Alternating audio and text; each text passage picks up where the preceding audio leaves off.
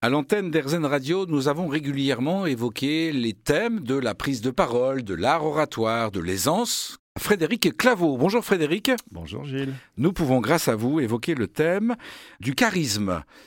On prête à celles et ceux qui parlent bien, entre guillemets, un certain charisme. Mais il n'y a pas de relation de cause à effet direct entre les deux, si? C'est quoi le charisme?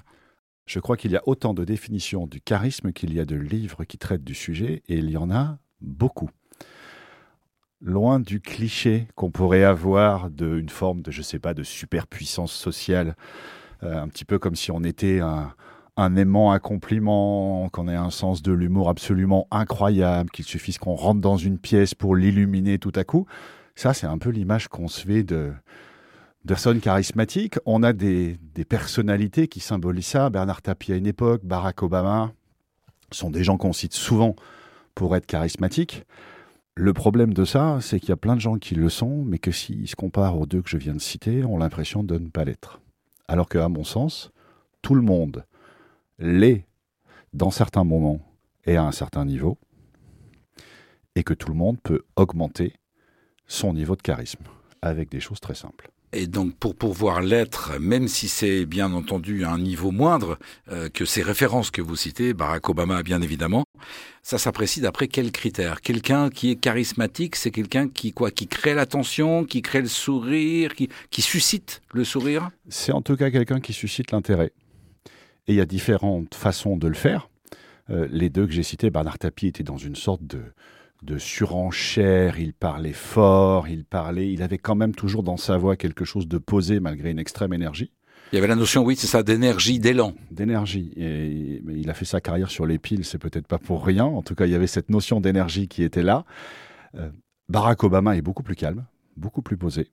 Sur les différentes formes de charisme qu'il existe, je, vais en distinguer deux, celle de l'énergie dont on veut faire, et puis des fois celle qui serait peut-être plus du charisme, où euh, Bizarrement, les timides qu'on n'imagine pas charismatiques peuvent tirer leur épingle du jeu. Le timide, il va avoir tendance à écouter beaucoup au départ, à poser des questions. Il va choisir ses mots avec précision. Sa parole, elle est plutôt rare. Et ça lui donne une forme de sagesse. Et la sagesse et le charisme, c'est évidemment pas la même chose, mais c'est quand même très lié. Que l'on soit sage ou très énergique, on peut susciter le charisme ou plutôt, est-ce que le charisme, on l'a, on le porte, on l'entretient, on le développe, ou est-ce que ce sont les autres qui nous affectent un certain charisme? Finalement, est-ce que ça ne nous échappe pas, ce, charisme-là? Un peu les deux. Pour que les autres nous l'affectent, il faut qu'on l'ait déjà un peu en nous. Les autres ne peuvent percevoir que ce qu'on veut bien émettre. Donc il faut déjà qu'on porte ça en nous. Quand je dis il faut, c'est pas une injonction, c'est on le porte déjà tous à différents niveaux. C'est plus une histoire de, gradation multiple qu'un bouton, on l'a ou on l'a pas.